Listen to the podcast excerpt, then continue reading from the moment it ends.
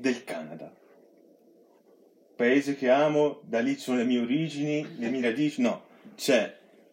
Eh, possiamo partire da questo, da metà anni 90 eh, il governo canadese eh, decide di eh, rivoluzionare il sistema scolastico e soprattutto di dare a tutti i ragazzi alla, tenera età, quindi dalle medie, eh, fino a che li accompagni fino all'università, dargli l'opportunità, quasi gli danno in mano uno strumento musicale e gli dicono imparalo.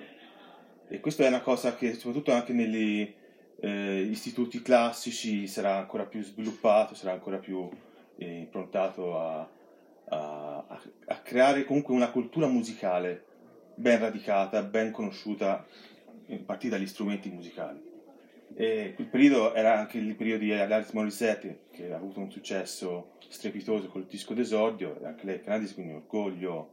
E non canadese. So, esatto. Poi, siccome i canadesi sono molto previdenti, vedono già oltre, sono già intelligenti, soprattutto un po' più intelligenti, e vedevano che da metà anni 2000 sono arrivati gli Avril Lavigne, Michael Bublé, grandi maestri canadesi e quindi hanno pensato che hanno visto giusto e hanno fatto sì che il loro, il loro paese fosse ricordato per, qualche, per questi artisti così straordinari.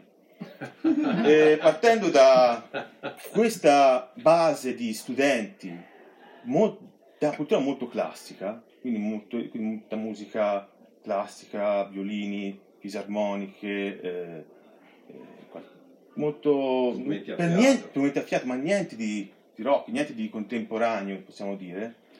Eh, una serie di questi stu- studenti si cioè, conosc- conoscono questo ragazzo che viene da, da, dall'America, che è cresciuto in America e a 15 anni va in Canada, a Montreal, si chiama Wim Butler, che diventerà il leader di questa band e per la sua passione, per la sua testardaggine coinvolgerà questi musicisti a dire facciamo una band rock, una band che ci, non rock, semplicemente che coinvolga tutte le nostre passioni, tutte le nostre eh, influenze io amo il rock, loro no, ma veniamoci incontro.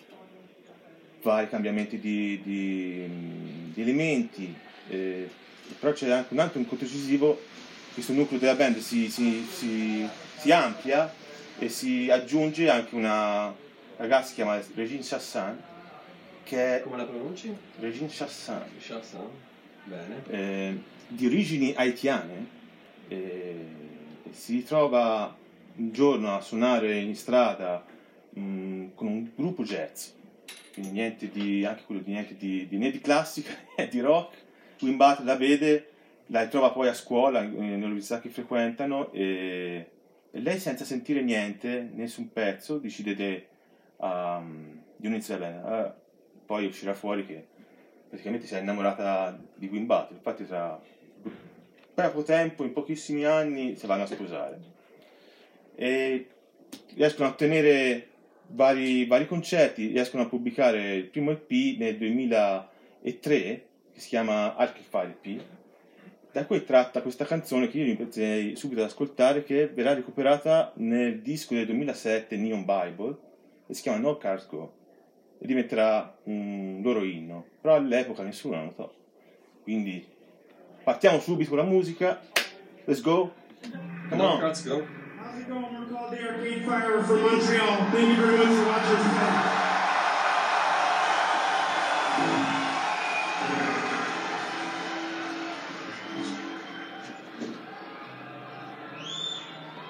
Alright, this song's called No Cars Go.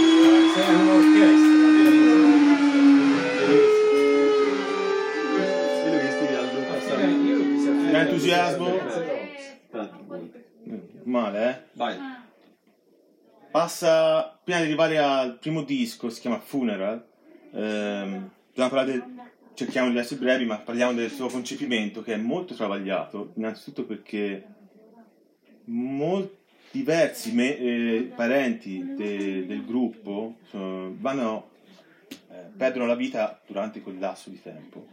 In un anno solo sono morti tra nonni e parenti sette persone.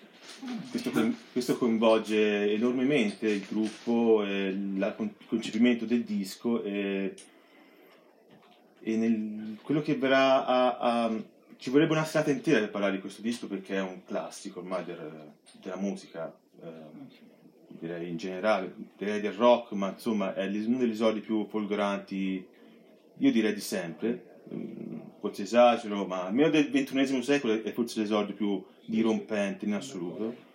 Ehm, forse solo il disco degli Arctic Monks ha avuto un risalto così potente. Insomma, mm, immaginiamoci un, una, un sobborgo, no, un sobborgo, una cittadina eh, innevata de- del Canada che a un certo punto perde, non ha più la luce, non ha più, perde il, il- la, mo- mm, la motor- cioè il, ehm, l'autosufficienza de- di una città va a perdersi perché ne- la neve è così tanta che va a scatenare i vari disguidi e questo si va a ripercorrere su a, a emergere de, de- diatribe e malesseri all'interno di, di famiglie. E questo disco parla soprattutto di bambini, bambini eh, costretti a- in questo blackout generale a, a dover eh, soffrire, eh, vedere gente che muore, gente che famiglie eh, molto ehm, c'è, c'è una frase che, che risuona nel disco che è, sì, la luce si è persa anche nelle città, ma anche la luce del cuore delle persone si, spe- si- si va spengendo. Questa cosa è una frase che dirà anche David Bowie durante l'ultima sua esibizione dal vivo, perché saranno insieme ad Arcade Fire eh, regalerà, questo, privilegio incredibile a posteriori di dover dare l'ultima canzone dal vivo, l'ultimo concerto dal vivo insieme a loro, perché il disco è un successo di critica assoluto e di e- e coinvolge e stupisce anche grandi personalità della musica come David Bowie, David Byrne e Bono che cercherà di, di anche loro o anche quelli ma comunque è un cd molto molto è molto toccante Non, non se ne passa. eh, è molto intimo, toccante, ma eh, viene sviluppato, come avete anche visto in questo- questa canzone, in modo epico, in modo viene sviscerato, in modo quasi liberatorio, quasi ehm, Catartico. catartico e, e devastante, soprattutto dal vivo. E noi ci vediamo questo pezzo, questa esibizione con il Duca Bianco, che è un video storico per quanto mi riguarda, ma insomma, E dove sono? sono a uno show americano eh, dove tutti sfoggiavano i loro bei dischi e lui arrivò e dice no io presento questi, Questi questi ragazzotti Beh, ci ho sempre visto lungo, wow.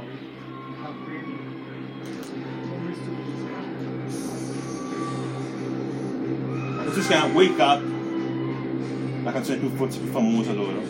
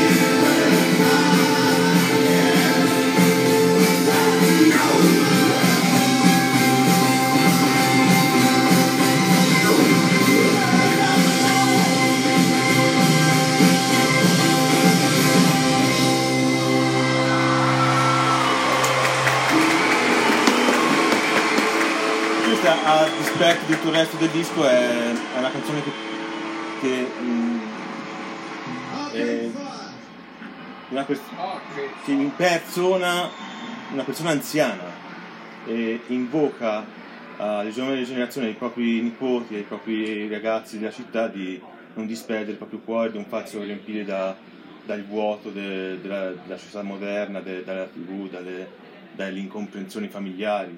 E vedere David Bowie che si prende sta canzone così a cuore aperto, con tutta una carriera fatta di trasformazioni pazzesche, mi distrugge a me, è pazzesco, è un bellissimo, un bellissimo documento.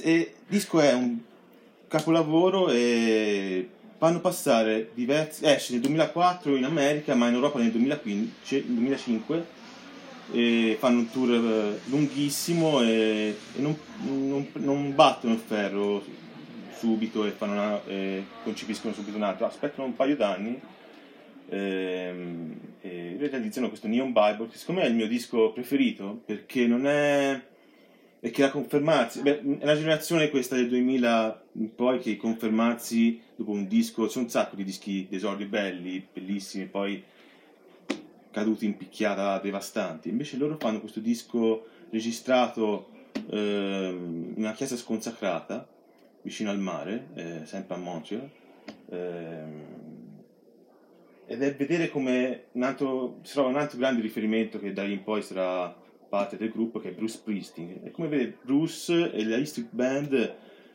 ehm, fatti salire su una nave, lasciati a, alla ri- alla riva nel buio della notte. È una cosa...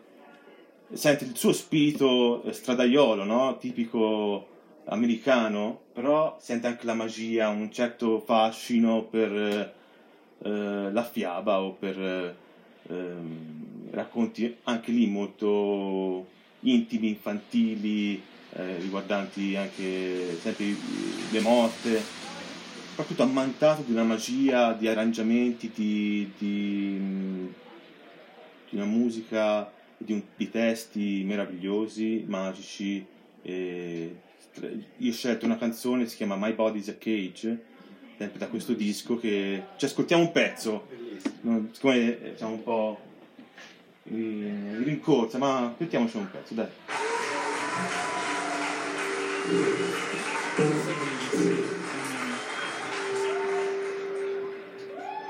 My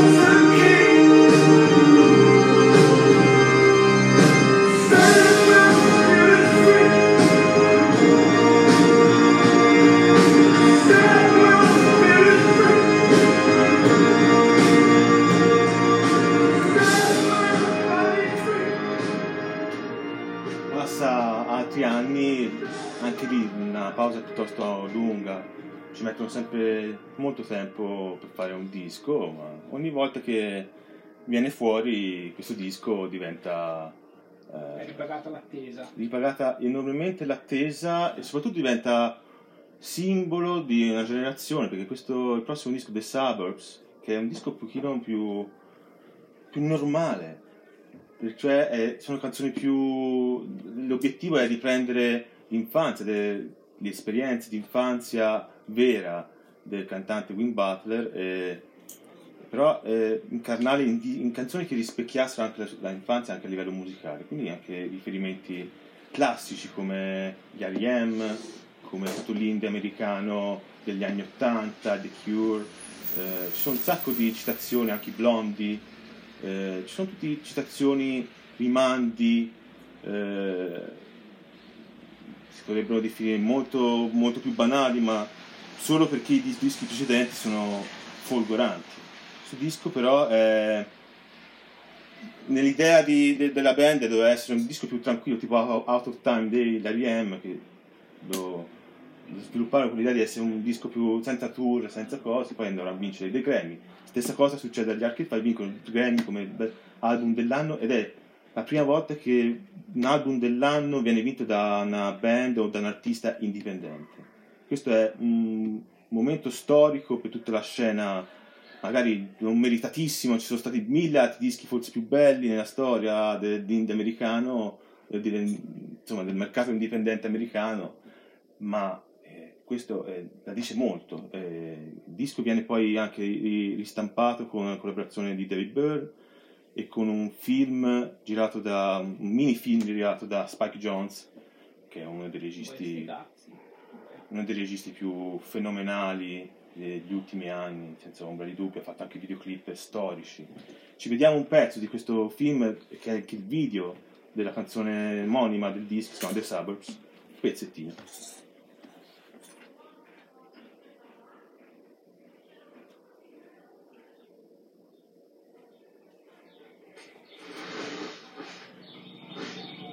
Le tematiche sono sempre conflittuali a livello di, di famiglie, di, di incontri tra amici, tra rivalità, tra amici.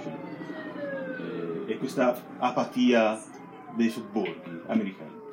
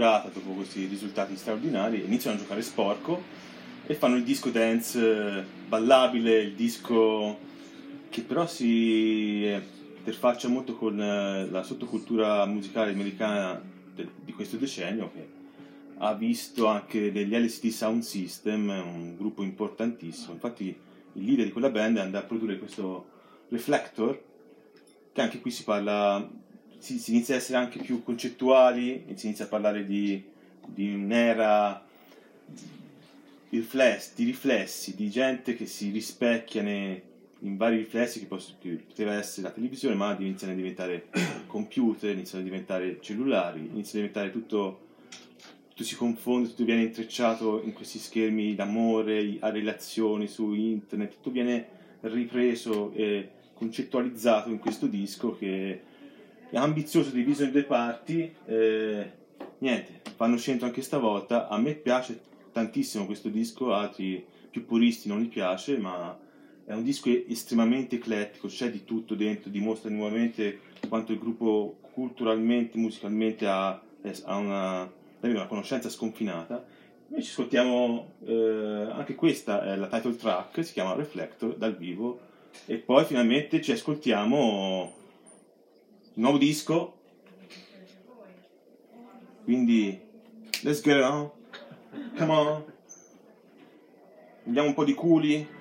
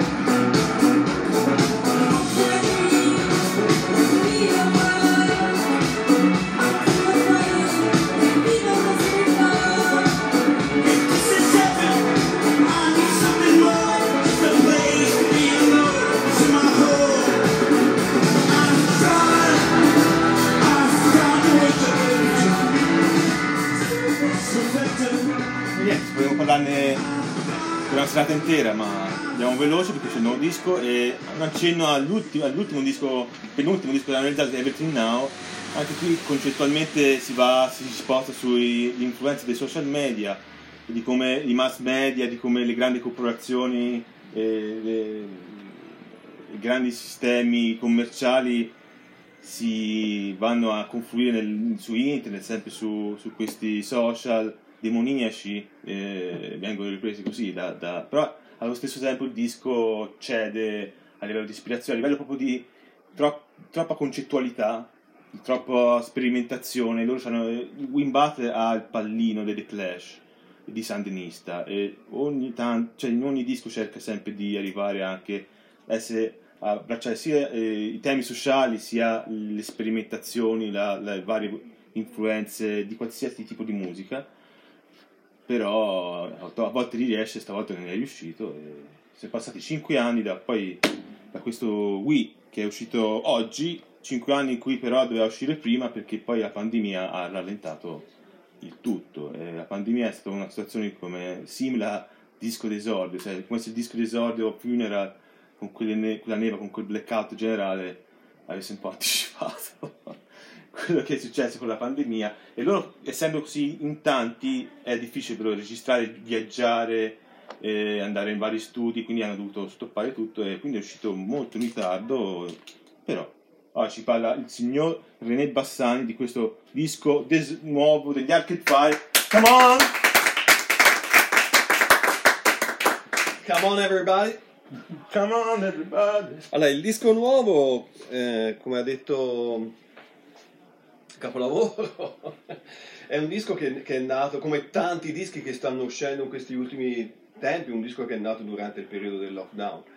Ehm, E, quindi risente ovviamente eh, di questo senso di, di solitudine, di questo senso di isolamento, di questo senso, di questo periodo buio, insomma, in cui abbiamo, che tutti in qualche modo abbiamo attraversato. E i due, ehm, i due leader, insomma, Butler e Regine, eh, abitano a quanto pare a New Orleans in, questo- in questi anni e hanno registrato ehm, l'ossatura, diciamo così, delle canzoni che poi vanno a comporre, delle, delle poche canzoni, in realtà sono sette canzoni, anche se abbiamo visto e sappiamo che gli Arcade Fire visto, dividono le canzoni in, in vari atti, no? diventano delle mini suite a volte. E hanno costruito questa ossatura delle canzoni di, di Wii, eh, appunto al pianoforte, alla chitarra, loro due, e poi hanno mm, quindi ha, ha avuto una, registra- una registrazione diciamo così lontana dalla band, loro sono una sorta di collettivo, no? abbiamo visto nei video dal live, sono a volte in 10-12 persone, quindi è una sorta di grande famiglia quella degli Arcade Fire, no? Eh, c'è anche il fratello Will Butler ehm, Che ha lasciato la band. che ha lasciato la band due settima- poche, poche settimane fa a quanto pare.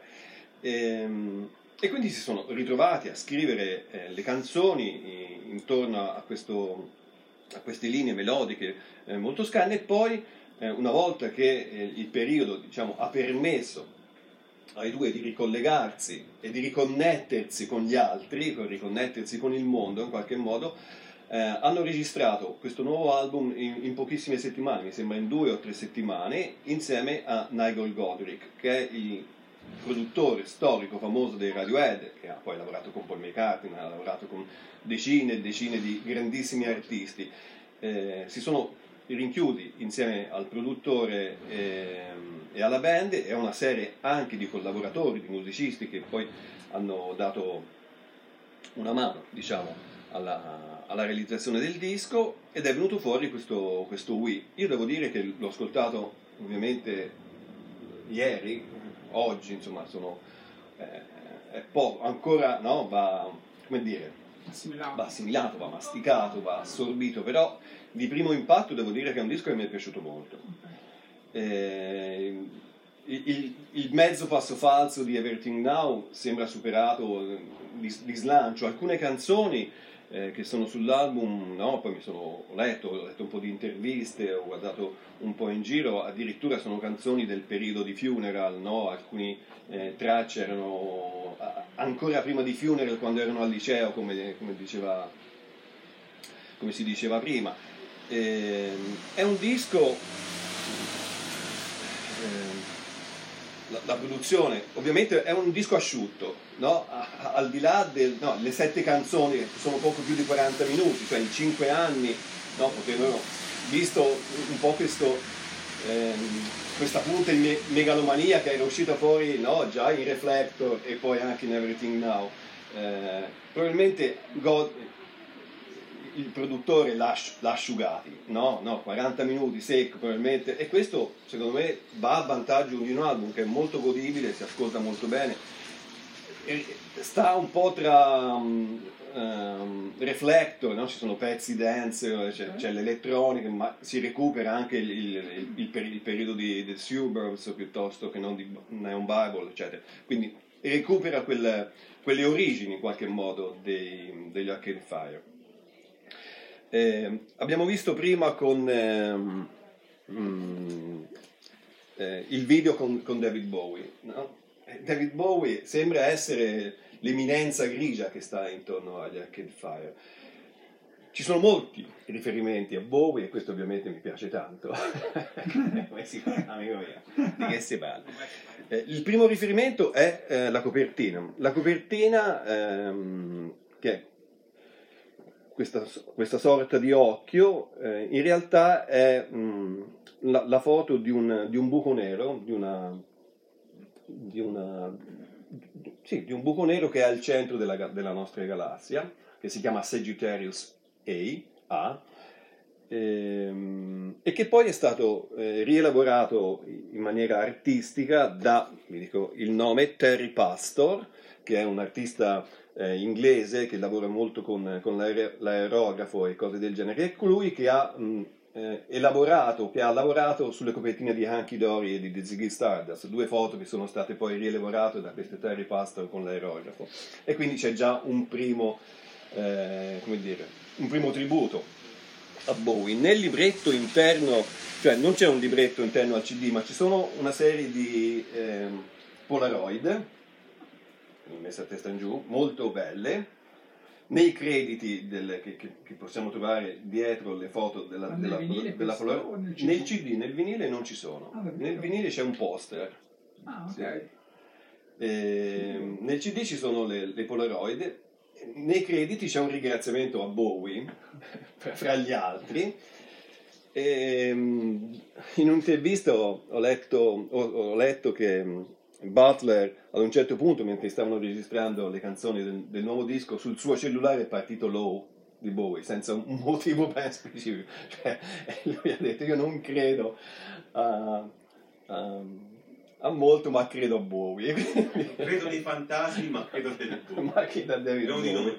È uno di noi. Non, non c'è solo ehm, l'artista che ha lavorato sulle copertine di Anki Dory, ma c'è anche l'immagine dell'occhio. L'occhio lo sappiamo che è una dei- dei- delle immagini iconiche di Bowie. Quando, non so se avete notato, ma quando è partito il video di, di Bowie insieme agli Arcade Fire, dietro nel, mega schermo è apparso un occhio, no? Eh, Bowie durante il tour di Station to Station, mi sembra, o quello di...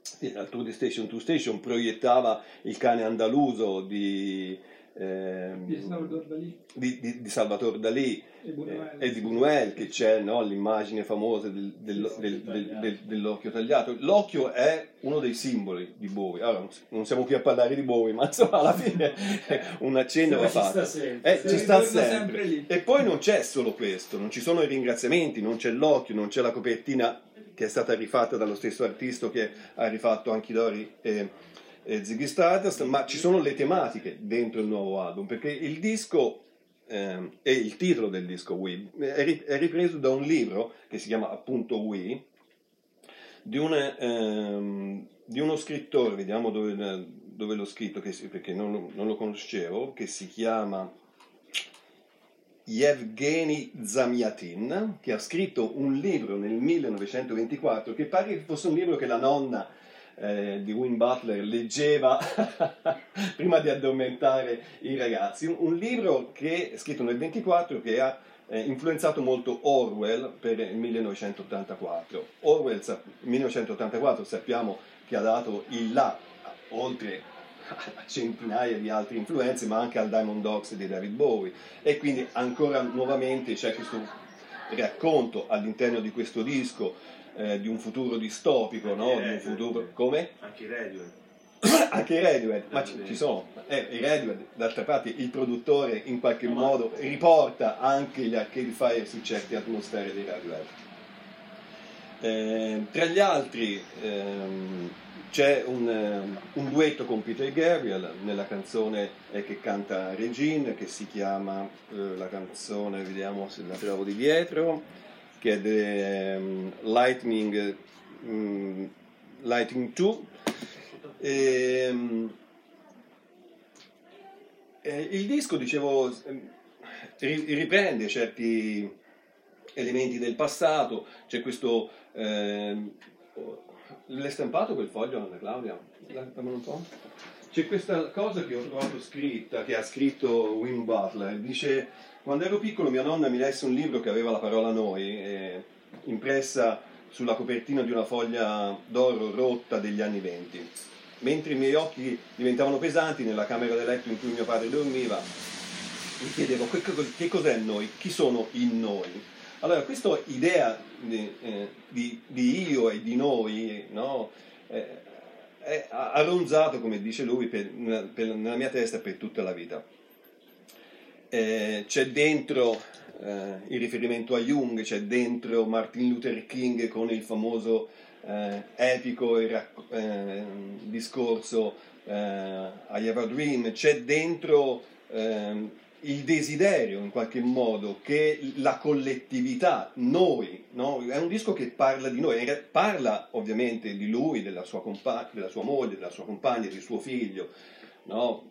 ma parla a noi e parla di noi questo disco. È interessante eh, di come questo ehm, è diviso in due parti, lui dice, loro dicono, c'è un- una parte del, la parte del buio, la parte di io, no? e la parte in cui in qualche modo il noi, la collettività riscatta e riporta, eh, in, qualche modo eh, trasforma no? questo periodo mh, nero, buio, di isolamento in qualcosa eh, eh,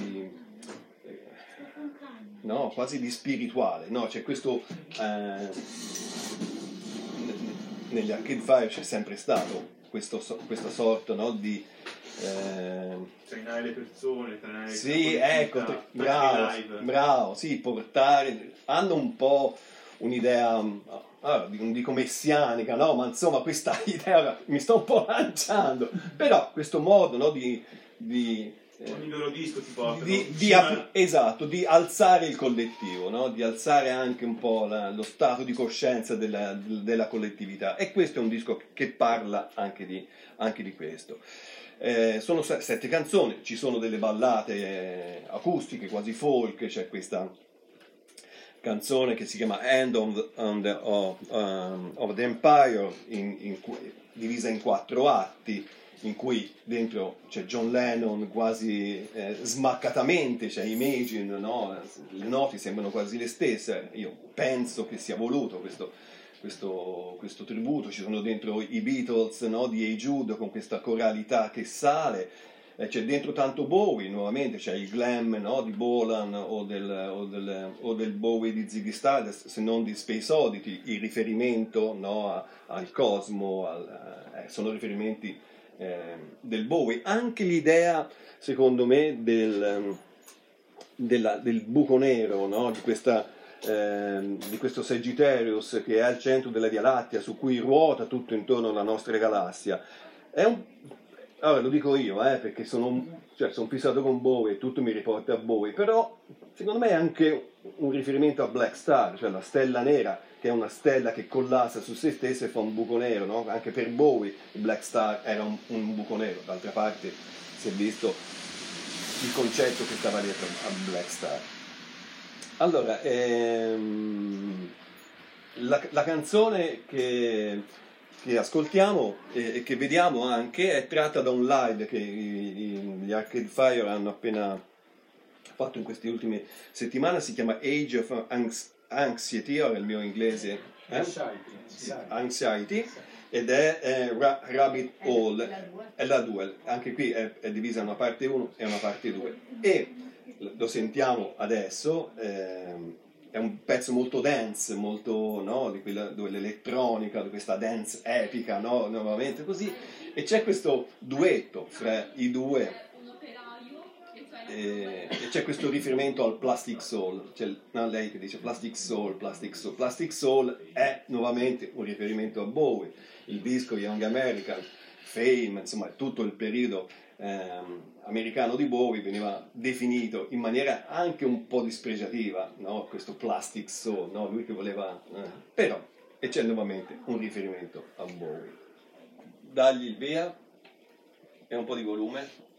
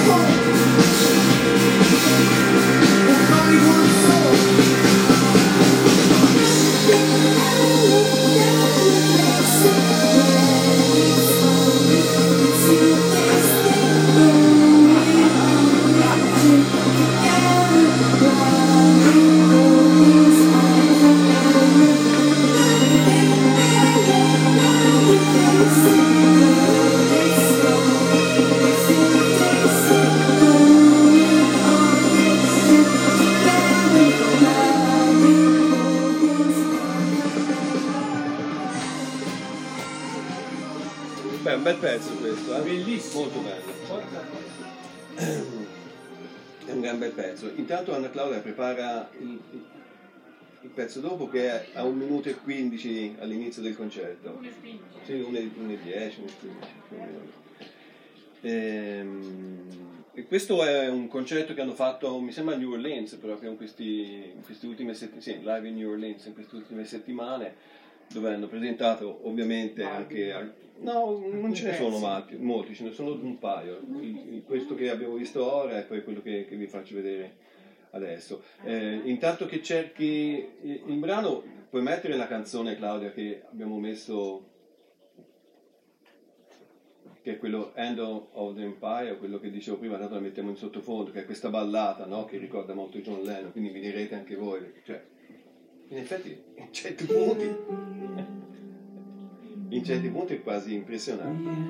Eh, come, come dicevo prima, insomma, il disco ha- ha questa sorta di, eh, di, di do- di doppia faccia, no? una parte più, più intima, più- anche più oscura, se, se vogliamo, è una parte appunto di questo collettivo, questo, questo desiderio di riabbracciarsi, in qualche modo diventa preponderante, diventa trainante no? anche dal vivo.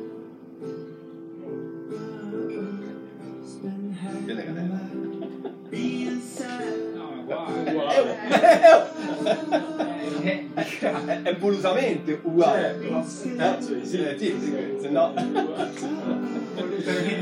volutamente uguale.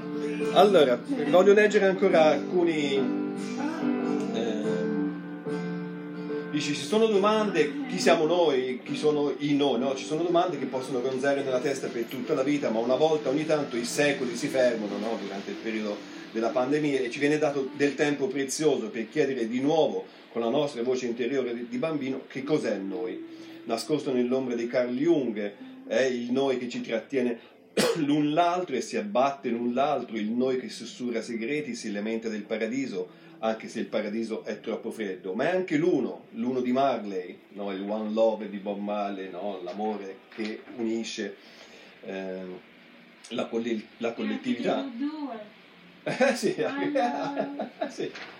È l'uno del Buddha e di Abramo, è il colpo di fulmine della nostra magica creazione reciproca, è la radice. Noi condividiamo e siamo fatti della stessa polvere delle stelle. Anche qui forse un piccolo riferimento a Stardust e al David Bowie eh, di Ziggy c'è. Noi preghiamo, è il sogno di Martin Luther King, è il ferro del chiodo sulla porta della chiesa del suo omonimo, è l'innocenza e l'errore, è il difetto universale e la perfetta imperfezione. Gli hipsters lo chiamavano jazz, gli hippie lo chiamavano amore e noi lo chiamiamo we. E questo. Noi lo chiamiamo? eh? We, noi. Bravo René! No, no, no, io non c'entro nulla, bravo lui. È la presentazione che ha fatto del disco. Quindi, eh, ripeto, il disco secondo me è un gran bel disco. Riprende ehm, quell'emozione, insomma, che, che i dischi belli degli Arcade Fire ci, ci hanno dato. ehm, insomma, come dicevo, va masticato, va assorbito, va ascoltato con attenzione. Quindi può va- essere considerato un tassello in più nella loro discografia? Secondo me sì, cioè, Ok. io lo vedo come un gran, come un gran disco, poi Ok. il- ah, è anche il tempo in realtà no, che dà Certo. spessore a certi dischi, no? cioè, a volte ti infervori per un disco alla prima canzone, al primo ascolto e poi Sì. dopo tre settimane non ascolti più altri dischi come spesso ci è successo. Mhm. No, Ci l'abbiamo dovuto, sbilanciamo. l'abbiamo, sì, ci sbilancio, un po' mi sbilancio perché Ma il disco sì. è, è, secondo me Il formato è questo, cioè abbiamo solo un giorno di ascolto, diciamo. Sì, sì, ma se era un brutto disco, in qualche È modo l'avre- così. l'avremmo detto, no? Cioè, almeno io l'avrei certo. detto. Sì, Invece è un disco che mi è piaciuto. sì, sì. Quindi ascoltiamo quest'ultimo pezzo, The Lightning, è un pezzo eh, in cui c'è questa sorta no, di, di- di racconto distopico di questa fine del mondo, un po' appunto alla Orwell piuttosto che non alla Bowie di Diamond Dogs, eh, c'è la California che è sprofondata in qualche modo, è scomparsa e si ritorna a vedere la luce attraverso ehm, i fulmini. Eh, ci ascoltiamo questo e poi eh, ci salutiamo, no? Certo. Va bene. Vai Cruz, dagli un po' di volume.